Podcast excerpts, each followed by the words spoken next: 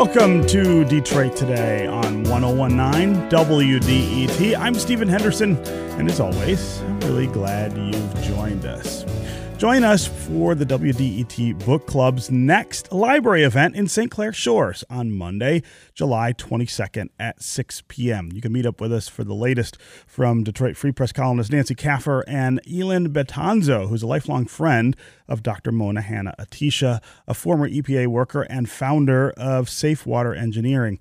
Also joining us will be St. Clair Shores District 8 director David Fisher. We're going to talk uh, or continue the talk about Dr. Mona Hanna Attisha's book, What the Eyes Don't See, which is the subject of our summer book club. We're talking about water quality issues, uh, the Flint crisis itself, and environmental issues all over uh, southeast Michigan. Uh, join us again, 6 p.m., St. Clair Shores Public Library on Monday, July 2nd. We will see you there. All right, today we want to talk about these remakes of Disney films. Of course, you've likely seen classics like Dumbo, Beauty and the Beast, The Jungle Book, and Aladdin, but are you seeing these more current Disney remakes? Uh, there are more on the way, too, with The Lion King coming out this weekend and the news about the casting decision for a remake of The Little Mermaid. So, what do you think of it all? Are you revisiting your childhood and hitting the theater when these films come out excitedly, or are you reserved about uh, the way that you take these in? Are you concerned maybe about the way that story and character and arc get recast often in these stories? We have heard a lot about controversy uh, emerging from some of these remakes with regard to the way that they have rethought character and story. That's what we want to talk about today. And we, of course, want to hear from you. Are you really into these Disney remakes? Are you excited to share them with your kids uh, as a different kind of story than what you might have remembered from when you were a child. Um, are there things that are happening in these movies maybe that concern you just a little bit? Uh, or are you somebody who says, look, they shouldn't be messing with these stories? At all. These stories uh, were the way that Disney cast them when I was a kid, and they should be that way in perpetuity. Uh, we'd really love to hear how you're spending your summer at the movies with Disney. Uh, 313 577 1019 is always the number on the phones 313 577 1019. You can also go to the WDET Facebook page and put comments there, or you can go to Twitter and hashtag Detroit Today, and we'll try to work you into the conversation. And joining us now to talk about uh, the world of Disney remakes is Dr. Myles McNutt. He is a media critic and assistant professor of communication and theater arts at Old Dominion University. Dr. McNutt, welcome to Detroit Today. Stephen, thank you for having me. Yeah. Uh, so, what do you think is going on with all of these remakes? They are certainly different than newer stories like Coco or Moana, but of course, they are kind of a recast of of childhood for people like me who grew up in the 70s uh, and 80s and remember some of these films at least uh, in their original form. What what is the the thinking behind uh, this recasting?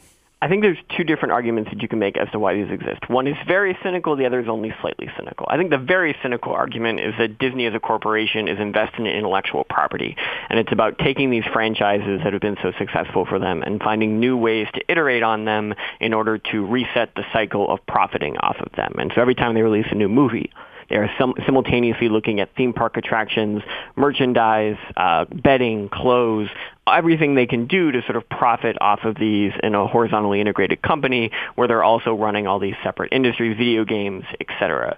And so by remaking a live action version of these films, it refreshes the film and allows them to sell new merchandise and to sell new home video releases and to sort of revitalize even the original film in terms of its DVD release, reminding people what they care about. And so cynically, we could say that it's very much a profit motivated This is about industry. money. and to be fair, everything about the media industry is about money. But Yes. in this case in particular, Disney is such a huge conglomerate that runs this way, and it's so much about the merchandising and these ancillary businesses where they make their money. And certainly you have to look at Disney and think that, you know, other than Dumbo, all of these films will have made close to a billion dollars or more um, to give you an indication of just their dominance in our current moment. They're all about that intellectual property, and this refreshes the value of that. That's the most cynical reading. Um, the less cynical reading, I think, is what you referred to in the opening, which is that this is about refreshing things from our childhood that we grew up with. And so if we look at the four sort of the early 1990s are considered the Disney Renaissance in terms of hand-drawn animation. You have Lion King, Little Mermaid, Beauty and the Beast, uh, and Aladdin. Those are sort of the big four uh, from that period, and those are not coincidentally for the first films that they're remaking. And it's about the idea that I saw those when I was in theaters as a kid. They meant a lot to me and then it's like, but now I'm at an age where I could have kids, and that I might want to introduce those kids to those films, but I can show them them on DVD or on the new Disney Plus streaming service, which I'm sure Disney will be using this to help sell. But ultimately, the idea of going to the theater still has a certain appeal of taking your kids to their own cinematic experience, and that as a parent, you're thinking, oh, well, I'm nostalgic for this thing. I want to be able to introduce my kids to that, I can also give them an experience of their own, give them their own Lion King, give them their own Beauty and the Beast, give them their own Aladdin. I think Disney is really banking on the money comes back in, uh, the value of that. But at the same time, there's sort of a notion of cultural refreshing, of sort of having a new version for a new generation of kids that allows them to have the same experiences that we had growing up. That's a slightly more optimistic, but still pretty cynical explanation. right. So, so I wonder if you can point to other parts of popular culture that do the same thing. I mean, it, this does seem to be an, an unusual space, if not unique, f- for Disney, which, uh, of course, is so influential and was so much a part of. Uh, people's childhood uh, f- for so many decades. I mean, I, I, it's hard to imagine that almost any other company or sort of cultural marker has the same opportunity that Disney does to invite this kind of rethinking. Right, and I think ultimately, like the idea of rebooting and reviving things is certainly incredibly common in television. Um, all the time, you hear of like rebooting shows, mm-hmm. Hawaii Five O, Magnum PI mm-hmm. uh, from the '70s, creating new versions for a new generation to be able to profit off an existing property that has value that people know and understand is less risky than creating new property. If it has existing brand recognition, it carries more value. But you're right that in terms of feature films, of taking something sort of so cu- culturally iconogra- iconographic, that's iconic, that sort of carries in the culture in a very real way, to then try to remake that, to do a new version of that, is definitely a, a tougher cultural project. It takes on greater weight. That you have something like The Lion King that was this hugely successful animated film, the highest grossing animated film for a long period of time, until you get to things like Finding Nemo over a decade later that now you sort of start to figure out, okay, at this point, you're then taking this thing that people care so much about and bringing it back to life in a different form. There's a weight attached to that. There's a risk in terms of angering those fans, the things we have emotional connection to. I'd argue that what Disney's doing is not that uncommon in the entertainment industry, but it's happening at such a larger scale that it feels weightier. It feels more consequential because of the cultural cachet that Disney holds is that when they make a decision like casting an African American actress as Ariel, that that carries greater weight because of Disney's weight in the culture, mm-hmm. which we can critique in various ways um, in terms of the way Disney dominates the current box office landscape and the media industry broadly in terms of thinking about the weight of conglomeration affecting ownership. But at the end of the day, its cultural weight is still very real. We feel that. I grew up with Disney. I can't help that. Um, and I feel like it, for that reason, these it feels more consequential, even if the actual practice is something that other parts of the media industries try to accomplish every day. Yeah. So let's break down some of the films that are being remade. Uh, what, for example, do you make of the Aladdin remake? So I think what we can think about here in the circumstances, sort of there's different reasons why to remake these films. So if you look at something like The Jungle Book, I'd argue The Lion King. These are stories primarily about animals, uh, primarily uh, circumstantial of here are these stories that were about this jungle, these sort of environments. Let's reimagine them using today's technology. And so that's very much an issue of sort of saying The Lion King and Jungle Book are both made using sort of this amazing visual effects technology to create these virtual environments that seem like almost nature documentaries. It's a stunning visual feat and sort of gives you a new view of a story that for the most part is more or less the same. Neither Jungle Book or Lion King has significant story changes within it. By comparison, Aladdin is a very kind of trying to tell a different version of that story. And it's imagining sort of a live action world where you start to think, okay, obviously no one can replicate Robin Williams, but what actors would we like to see play the genie in today's society? What about Will Smith? What if we reimagine the story in that way? And I think the other thing that Aladdin does that I think kind of gives a sense of what they're trying with The Little Mermaid as well, is dramatically expanding the role of Jasmine in that story, um, taking a story in which the kind of lead female character was largely marginalized, given very little agency, sort of just a love interest for the male protagonist, to then reimagine that as being a story about her search for independence, uh, add a song for her that is very much about expressing a very, I would argue, 21st century notion of sort of corporate feminism, that in so doing, allows them to sort of seem more progressive and to sort of give young girls more of an entry point into a story that at the time was very clearly about Aladdin and about sort of this sort of male protagonist in a way a lot of these movies were. Hmm.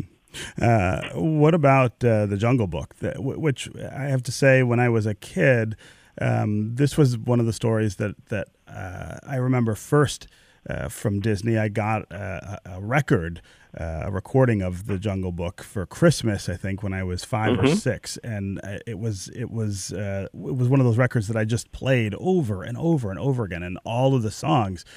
Uh, from that uh, from that movie are still kind of running through my through my head.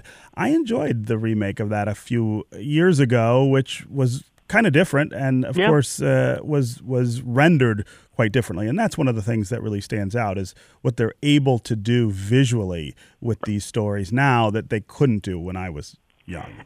And I think that's sort of part of the argument they're making, where it's like we have this new technology, we can imagine these animals in a different way.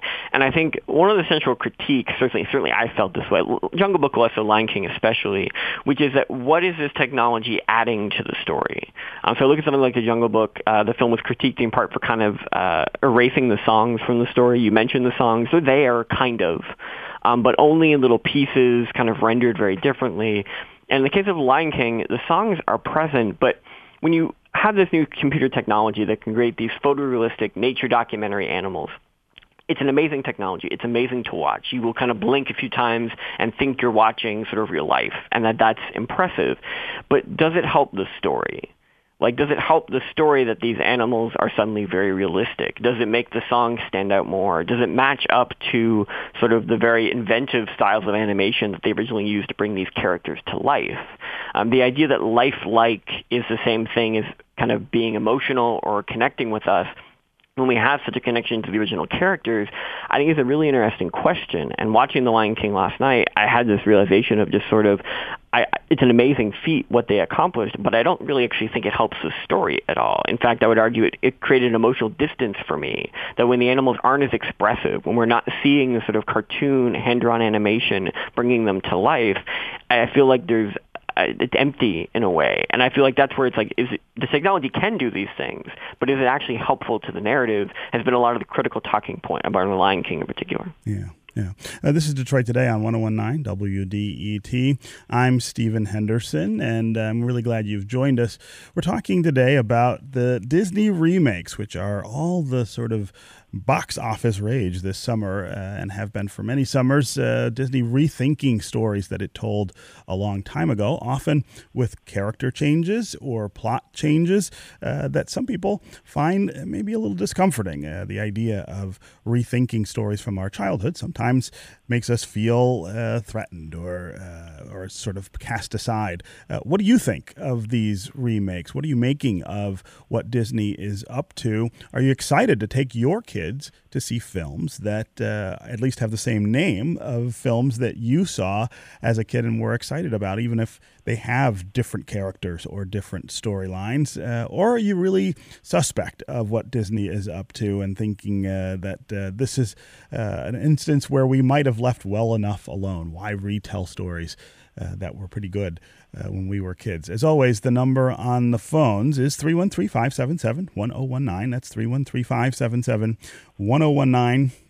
You can also go to the WDET Facebook page and put comments there, or you can go to Twitter and hashtag Detroit Today and we'll work you into the conversation. A little later in the program, we are going to talk specifically about the reboot of The Little Mermaid and the controversy over the fact that the actress who will play The Little Mermaid uh, in the remake is African American. A lot of folks were not real happy about that decision. Uh, what do you think of the idea of retelling these stories with uh, diversity uh, in in mind. What do you think of retelling these stories in a way uh, that includes more people, uh, makes it more accessible to folks? Is that something that we ought to be doing, or is that an example of political correctness, which is something that we've heard people say. Again, 313 577 1019 is the number on the phone.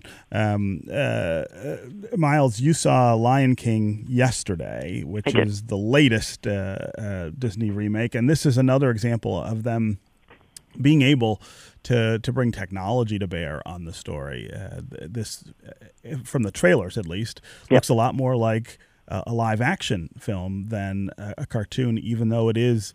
Uh, CGI and and is is computer generated. Uh, what did you think of The Lion King? I mean, I think at the core of it, and this sort of this is, I think, uh, at least critically speaking, the breaking point of these Disney remakes, where it felt like for a while people were like, okay, I'm not sure, like, why aren't they making original films? Why are we going back to this? I think Beauty and the Beast and Aladdin were both received very much in that light of these are fine, but why are we doing this? The Lion King critically was largely criticized for the fact that if you go back, like the Lion King, in part, I think, is uh, one of the most beloved films, often listed as people's favorites from that era, for, for a generation who's now grown up to be in their 30s and media critics and those kind of things. Um, but I think the other question is this sort of hand-drawn animation is an art form. It's a sort of beautiful, rendered kind of you know notion of bringing character and life to a story, creating these sort of epic circumstances like I just can't wait to be king is a musical number where the animals are sort of all in these like elaborate patterns. It's not realistic at all, but it's incredibly evocative. And so to see that recast in a realistic format is sort of it feels like something has been lost. And at the same time, and this is where that question of like changes come in. The Lion King it's pretty much the same film. Like if you need to go to the washroom and need to leave for 5 minutes, you can come back in and know exactly what happened if you've hmm. seen the original film hmm. because it's just the exact same thing. Almost a lot of the dialogue is the same. Even a lot of the shots, the actual sort of compositions of where characters are in the frame are identical to what they did in the animated version. And so it's sort of like it's an amazing technological feat. But I left the theater sort of just thinking, what did this add to the experience? And I realized it wasn't even just that nothing was added, it was that for me something was taken away. That part of the story was missing as a result of this technological change. And I think that's where Disney has to ask itself that question of if we're doing this, and the cynical reason is for money, then what are we adding to this experience? What are we sort of changing? What are we adjusting that can create something of value beyond just a nostalgic feeling. So yes, I sit there in the theater and I hear Hakuna Matata and the guy next to me is singing along and I'm like, this is a fun experience revisiting something from my childhood. But yet there's nothing from really for me any of these remakes where there's something new that's going to connect with me anywhere close to how the original did.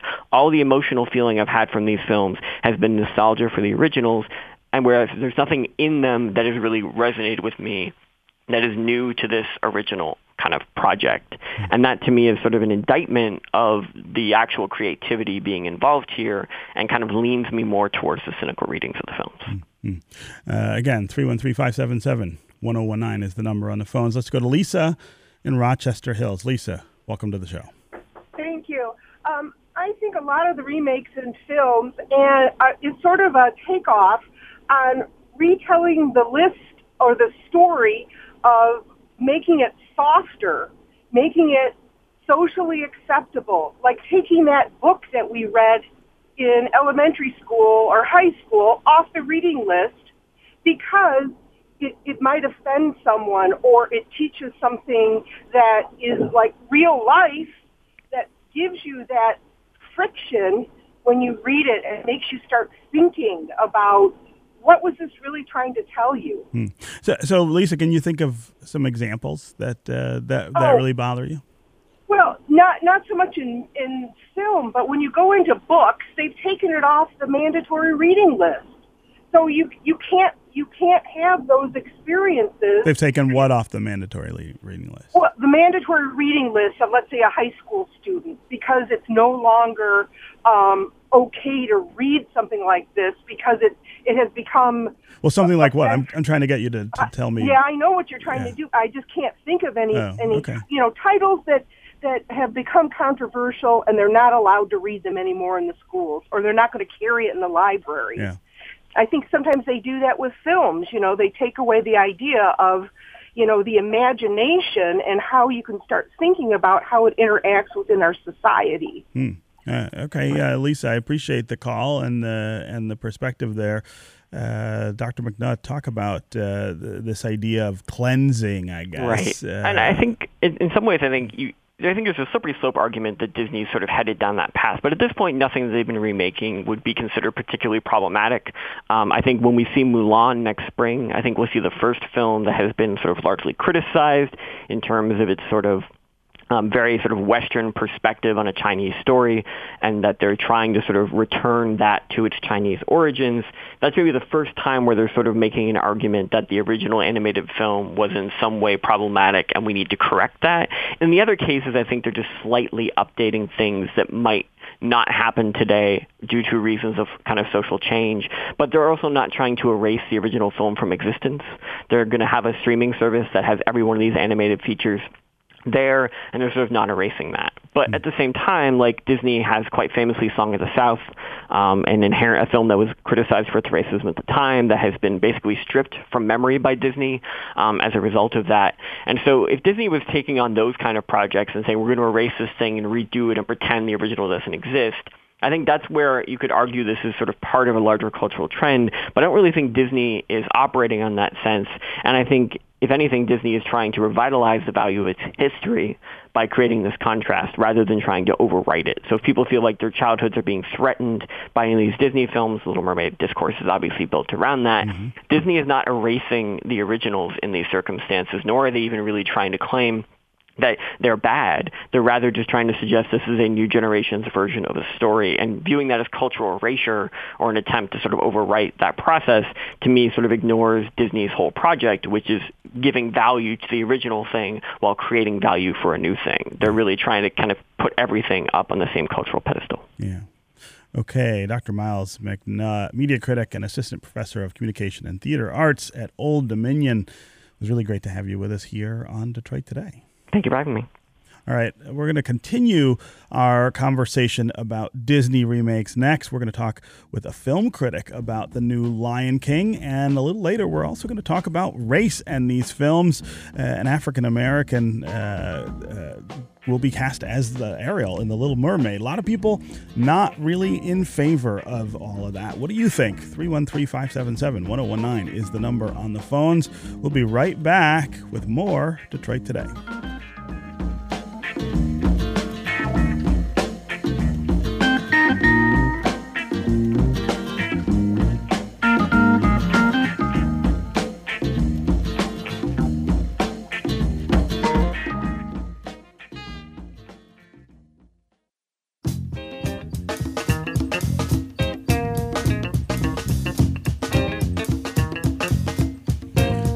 This is Detroit Today on 1019 WDET. I'm Stephen Henderson, and as always, I'm really glad you have joined us. We're talking this hour about Disney and its efforts to remake stories of old as new stories, and sometimes changing up characters and plot lines and arc uh, in a way that makes some people uncomfortable.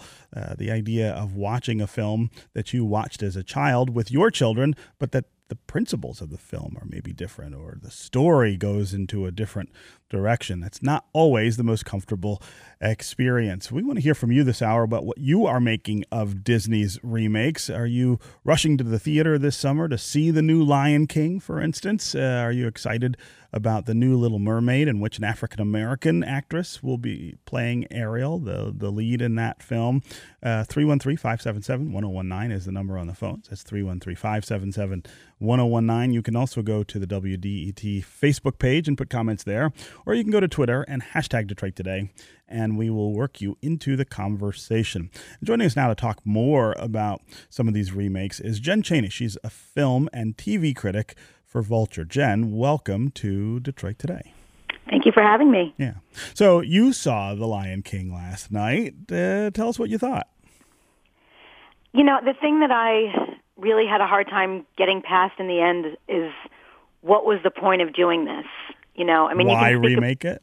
Yeah, I mean, you can speak to the what they did technically uh, in order to make those animals look so real, and and the you know the the computer generated animation is extraordinary. Uh, certainly, you have great talent in the cast um, with Beyonce and Donald Glover and James Earl Jones once again. Uh, but it's more or less telling the same story with just some slight additions here and there, and it doesn't it doesn't really change your understanding of the narrative or add anything to your understanding of the narrative. It's just another version told with you know a different, slightly different medium, and I just aside from the fact that obviously people will pay to see it and it will make money, um, creatively, I wasn't sure what what is the point of it. What did I learn more about the Lion King from seeing this? And and I don't think I really learned much of anything more. So so I wonder if you can talk a little more about the the way this looks because I do think that is the principal reason that Disney remade it is that they are able to do things now that they couldn't do when that film was originally made and it does in the trailer. I mean, it, it, looks real. It looks as though these are actual animals uh, and not just uh, drawn ones. But I wonder if if if that's convincing in the film, in the sense of the the sort of emotion that that you have to get from you know the way characters look and the way their eyes move and the way their uh, faces express emotion does it does it do more in this iteration than it did as a cartoon? Well, you just hit the nail on the head. One of the issues that I had, which is the animals do look very, very real. It's really impressive. You would think that they were shooting actual lions, uh, you know, in an actual uh, savannah, and they're they're not. It's all something done on a soundstage and done uh, with visual effects. Um, and I, and I will say, you know, Jon Favreau directed this movie. He directed the live action remake of The Jungle Book from a few years ago, which is still my favorite of the these remakes that they've done. And the reason it was my favorite is because the fact that the animals did look so real, I, to me, that that added a different element to the understanding of that story. And you had a human in the middle of it, and, and Mowgli, and it made the idea that he was really living with animals feel much more visceral and potentially dangerous than it did in the cartoon version. But in the Lion King cartoon, you know, they're really they're basically doing Shakespeare and they're also doing a musical hmm. and you really do want to have that sense of emotion. And a lot of times watching this movie, it's like I'm watching a really good, you know, Disney nature documentary with Beyonce's voice in it, you know? um, and, and I think you are missing some of that emotiveness that you really want in a story that's as epic as The Lion King is, and without any humans. It's an all you know, all the characters are animals in mm. this one. Yeah. Yeah. Uh, again, 313-577-1019 is the number on the phones. Uh, let's go to Devon in Detroit. Devon, welcome to Detroit today. Thank you. Hey. Good morning to everyone. Yeah. What's on your mind?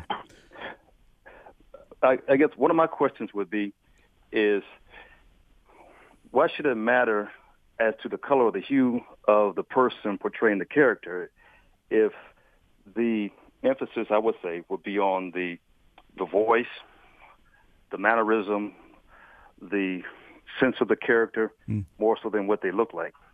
Hmm. Yeah, Devon, great question.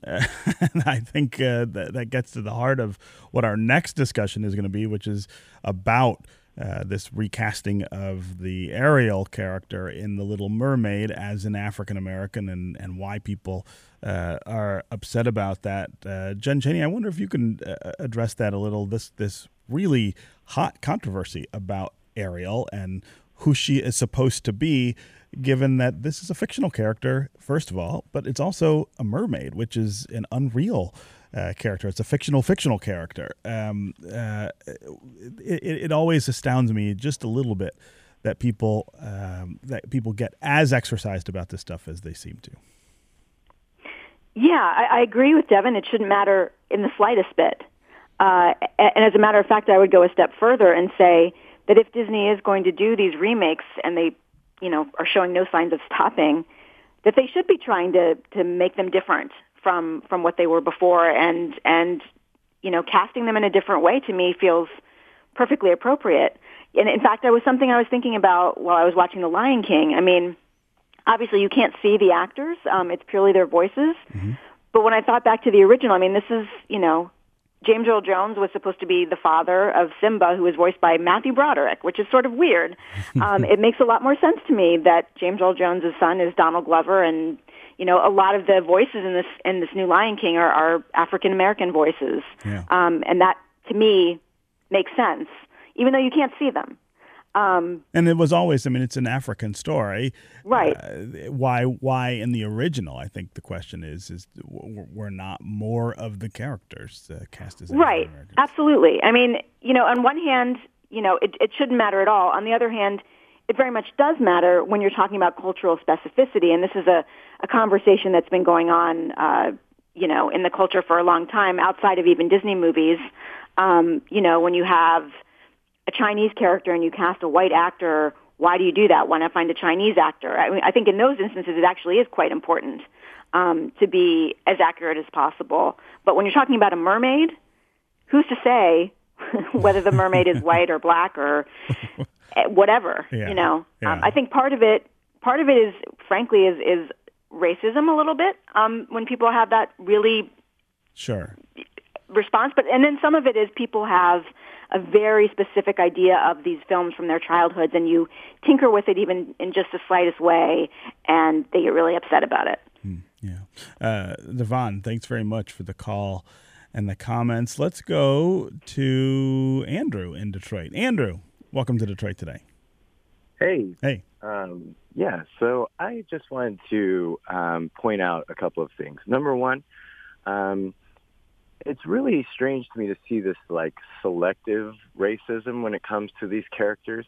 In the new Spider-Man movie, for example, um, they recast the character of Mary Jane, uh, who's played by Zendaya, um, hmm. and she's she's a mixed race uh, young woman, and she plays Mary Jane pretty well, even better than I would say anyone else has in the past.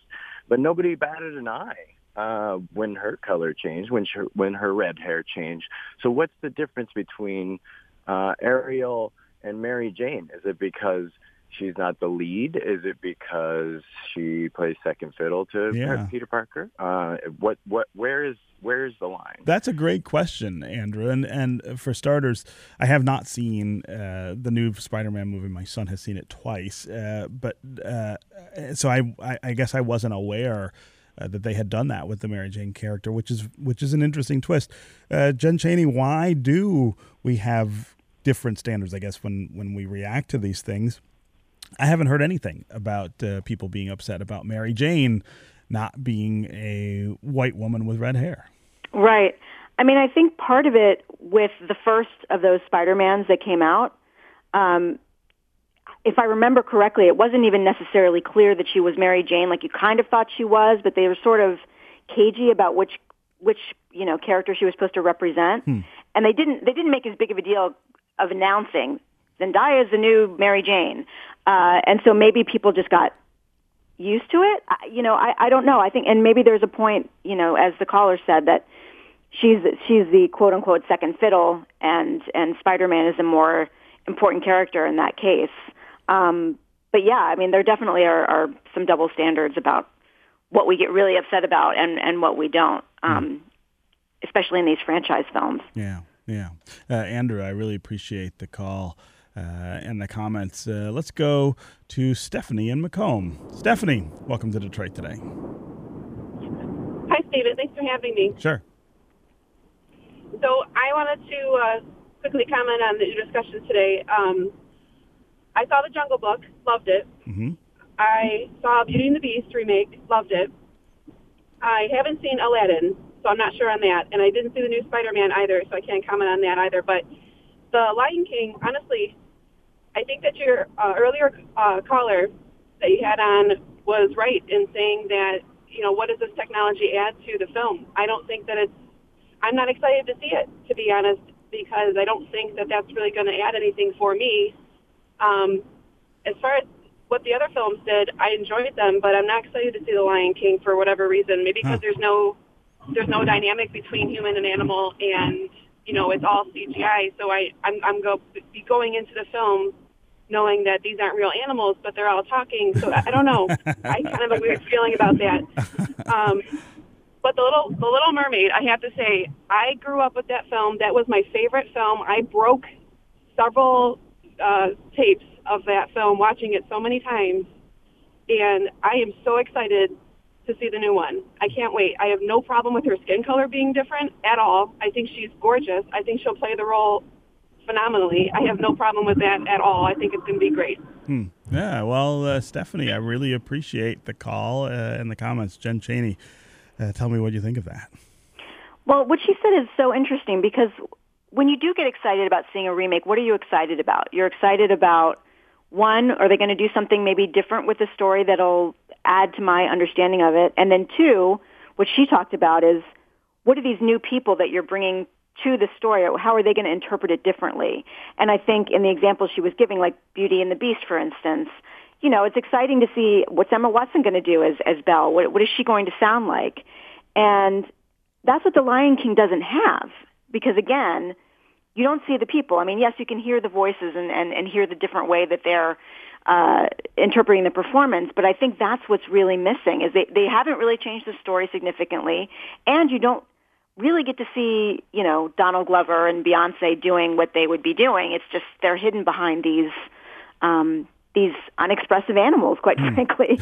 uh, so I think the things that generally make us excited about a, a reboot or, or a remake are kind of non-existent for this movie. Yeah. You know, I wonder if that's a limitation of the technology or about technique. In other words, uh, are we not yet at the point where you can make things look as real as they did in this new Lion King and uh, infuse that level of emotion that you would be able to with a cartoon, or was this just not uh, the the focus uh, of, of the work that they were doing here?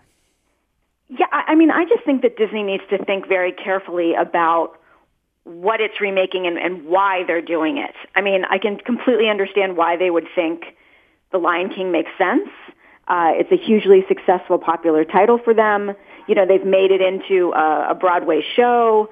Um, but again, on the Broadway show, you can still see people, and and the way that Julie Taymor staged that show was was like a revelation, uh, and opened up this whole new world of understanding around that story. And I, and I think the fact that the Broadway show did set that bar, also in in a way, subconsciously makes you expect something of if you're going to make it again, you better wow me, and and it just doesn't really do that. Yeah, yeah. Okay, uh, Jen Chaney, thanks very much for joining us here for this conversation on Detroit Today. You can check out Jen's work at Vulture. All right, up next, we're going to have a conversation about this controversy around casting an African American Little Mermaid. Why are people so upset about that? Kim Trent joins us next.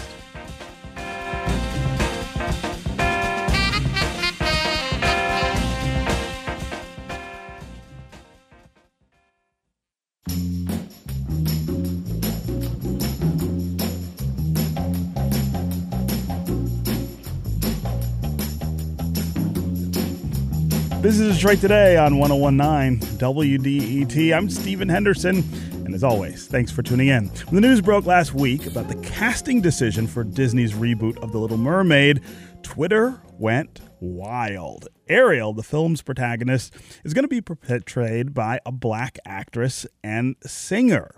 As Kim Trent wrote in her op ed about this topic, some took to the internet to call the decision political correctness run amok brings to light that a lot has changed since some of these movies first came out, and audience tastes have changed, and so have our values as a society. But there are some folks who are not ready to go into the future. Kim Trent joins us now to talk more about her op ed and this controversy. Welcome to Detroit Today.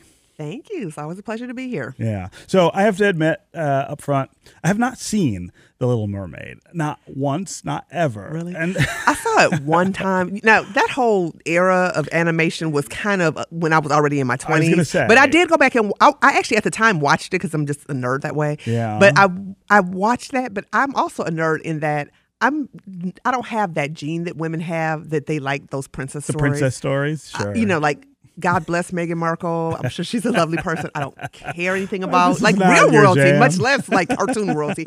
I just don't care. So that was one. Like I remember watching The Lion King a, a whole bunch. You know, mm-hmm. even as an adult, mm-hmm. and watching uh, Aladdin, which I loved as an adult because of Robin Williams. But that one just didn't connect for me. Yeah, and and for me, it fell between childhood and having my right. own kids. Right Correct. at that time, my kids were born.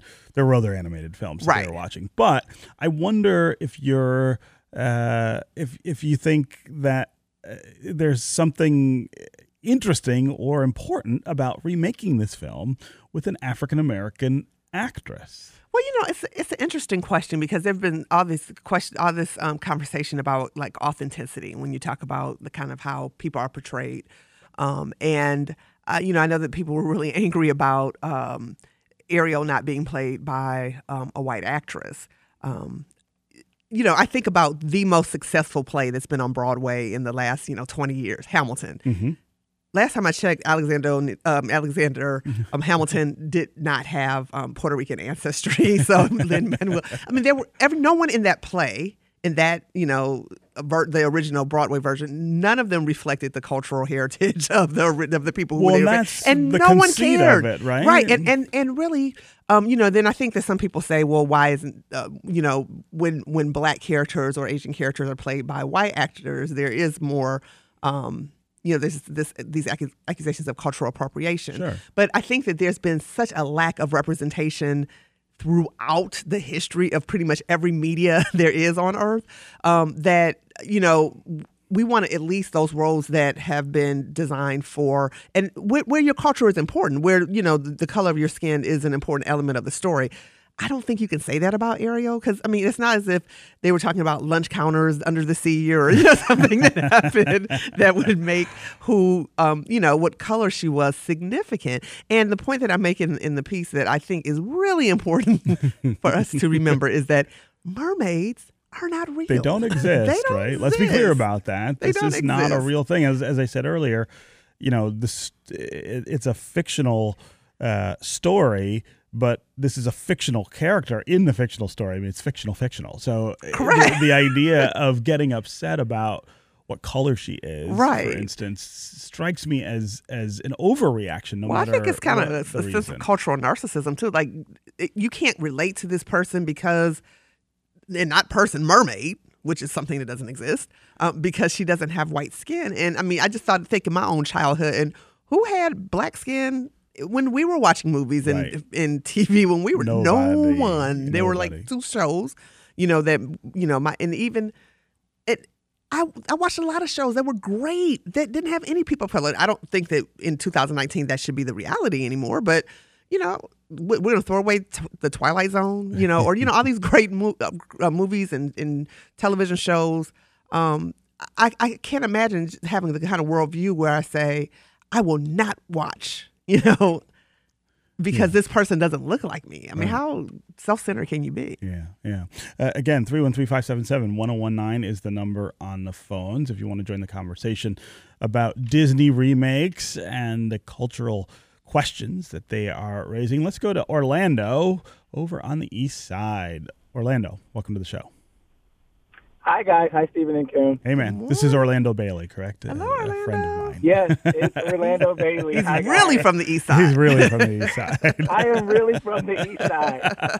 Listen, I, I had a comment around uh, what a previous caller said about uh, the uproar around Halle Bailey being cast as Ariel and essential uh, silence around Zendaya playing Mary Jane. Hmm. And I wanted to up what was coming up for me is this black color spectrum in America where lighter skin is way more palatable to Mm-hmm. white normative society Mhm. than a darker skinned girl with kinky dreadlocked hair Yeah. uh, playing Good these point. characters that were traditionally non people of color. Mhm. And I just want I just wanted to lift that up and see what you guys uh, thought about That's that. a really it, it's real. That's a really That's very interesting real. uh, a point, Orlando. And as I said to the caller, you know, I haven't seen this movie either, so The I was Spider-Man? I was unaware that they had even that they'd even done this uh, in the movie, and it, it sounds like something that that you know is kind of an interesting cultural.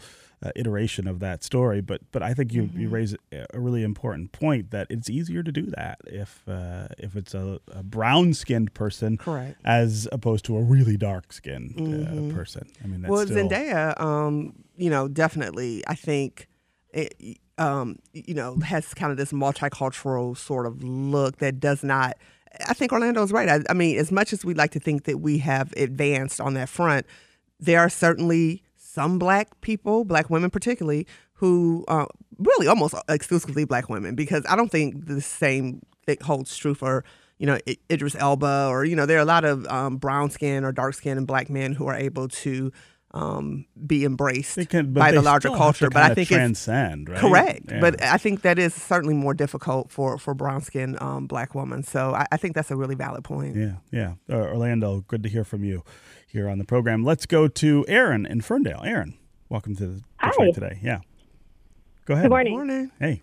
Um, I just wanted to say there's uh, as a little girl growing up watching The Little Mermaid, that was actually my favorite Disney movie growing up, and uh, as a mother of two girls, that was one of the only Disney movies that I didn't want my girls to watch for a number of reasons. yes. So I'm very glad that they're remaking it. Mm-hmm. But I will say that two of the most important things about Ariel were that she could sing and that she had amazing hair. So mm-hmm. I don't think the color of somebody's skin affects how well they sing or how beautiful their hair is. Mm-hmm. And it seems like Halle Bailey has both of those things. So good for Disney. Mm-hmm. Um, and I think Disney's come a really long way with remaking these stories about women and giving girls more power in their Mhm. in their movies, like Belle and Ariel and Jasmine. Um, I mean, I guess we'll we'll see with Ariel. Hopefully, they. I think they have a lot to, a lot of work to do with regard to the Little Mermaid, but uh, the track is going with Frozen and Moana and Mhm. Belle. I think they're on the right path, and I'm I'm now letting my kids watch princess movies. I am also not a princess culture gal, but Mm. Uh, Disney's come a long way, so Right. I'm glad to see it. Yeah, I think that's a really important point too. I mean, um, that's part of the reason why I think that movie didn't resonate with me. First of all, the whole idea that in order that it's more important for you to have a relationship with a man than to have your talent. magical powers. You know, like Yeah. you're going to give up literally your magic, your black girl, white girl, whatever girl, mermaid magic. To be with a, a man, I think is a pretty negative backwards. Oh, backwards come kind on, of Kim. That's the way the world works, right? it is the way the world works. I don't. That doesn't mean I have to be happy about it. I mean, it's unfortunately, but I think we're certainly moving away from that, and to the extent that you know, with Mulan and some of the other um, iterations of these stories, they're trying to. People are trying to be more intentional about not sending those messages. I think uh, um, is a good thing because one of somebody uh, Desiree Cooper wrote a great piece where she just said, you know, actually, I think that um, Halle um, Bailey could do better than Ariel. Get a Like, better role, right? Yeah, right? you know that's why. Why Get a um, more empowered role. yeah. So I mean, I'm hoping I'm hoping that they'll take a look at all of that. Yeah, I mean, And- there are there, there are all of these things about these stories and Mm-hmm. about Disney and its history that evoke all kinds of cultural and social problems that Right. we have or reflect those problems. Well, I I heard you in the earlier conversation, you know, talk about Song of the South, Yeah, which I mean, I actually, right. I'm really aging myself here, but somehow I actually saw that movie in Oh, the theater. I- I mean, it was too. after, it- you know, obviously its first run. I'm not Yeah. quite that old, Yeah. but you know, but But when I we were did kids see the it. they would 70s, show it. They yeah, were showing these show- movies in theaters. Yeah, again. yeah, and and just to, I mean, you know, again, it was so rare that you would see a black person on stage, and then when you see Uncle Remus as the guy, you get to feel that's probably not who you want to have as your first positive role theater model. experience. That's right. Aaron, thanks very much for the call Yeah, and the comments. Uh, let's go to Marianne and Macomb. Marianne, welcome to Good Detroit morning. today. Hey, how are you? Good morning. Um, good. Thank you. Um, I just wanted to say that I think that this is really an, a uniquely American problem where where people are looking at this recasting um, with, you know, such appall. Um, because if 20 years ago somebody said to you, describe a witch, and you would say, oh, you know what, um, a white woman from 1600 Mhm. um, New England. Mhm. But when the movies from J.K. Rowling came out, there was black witches, there were Asian witches, there were witches from, you know, all over. And then when they got to the fourth movie and there were mermaids, Mm. they were ugly and they were, you know, nobody looked at what color they were because she'd already crossed that barrier Yeah. with those movies. That's a really interesting point, Marianne. The, the the Harry Potter effect. I mean, and and, and a story that is convened around the idea of a boy witch. I mean, as Mhm. as the as the protagonist. I mean, I, you're, Mm-hmm. you're right that uh, that's not something we would have seen a long time ago, and it's uh, it's a it's a way that I guess storytelling is uh, evolving in the movies. Uh, I really appreciate uh, that reference. Let's go to Jay in Westland. Jay, welcome to the Hi, show. hi, uh, um, Steve. I am um, a little bit uneasy with with black characters recasting previously white characters. Mhm. I, I come originally from Africa. I grew up reading uh, Snow White, Ladybird books, all these white characters. And for me to see them being played by black people, I just want to appeal to black writers and black creators. Please, let us create uniquely black characters. Hmm. There are a lot of black good stories out there you know, it, it is part of our emancipation. Let's create our own characters that wow. are uniquely black characters with yeah. black stories. There are lots of them out there. Yeah, Thank Jay. You, you, know what? I, Jay, I, that's a great. That's I actually really agree with him. On you know, I remember a few years ago they made a remake of Steel Magnolias with an all black cast, and I love that movie. That's one of my favorites. But I just thought there's so many great stories about black women. Why do we have to just change the skin tone of this right. other kind of unique story about this southern white Which family and its, its community. Own, and it's a great story. But we have so many great stories of our own to, to tell. So I, you know, I, I had to admit I was a little annoyed. I never even watched it. But and, and I, again, I love the original. I've seen it a thousand times. You yeah, know, so yeah. yeah. All right, Kim Trent, uh, always great to have you here in studio. Thanks Thank for being you. here. Yeah. All right, that's going to do it for us today. We'll be back on Monday for a conversation about the role of systemic inequity in the Flint water crisis. We're going to talk with Professor of Social and Cultural and Analysis and History at New York University, Thomas Sugrue, one of my favorite people will be here for that conversation. I also want to give a very special thank you to our associate producer, Gus Navarro. It is his last day here at WDET, and he's going to be missed. Good luck in your next endeavor, Gus, and thanks for everything. This is 1019 WDET, Detroit's NPR station, your connection to news, music, and conversation. We'll talk again on Monday.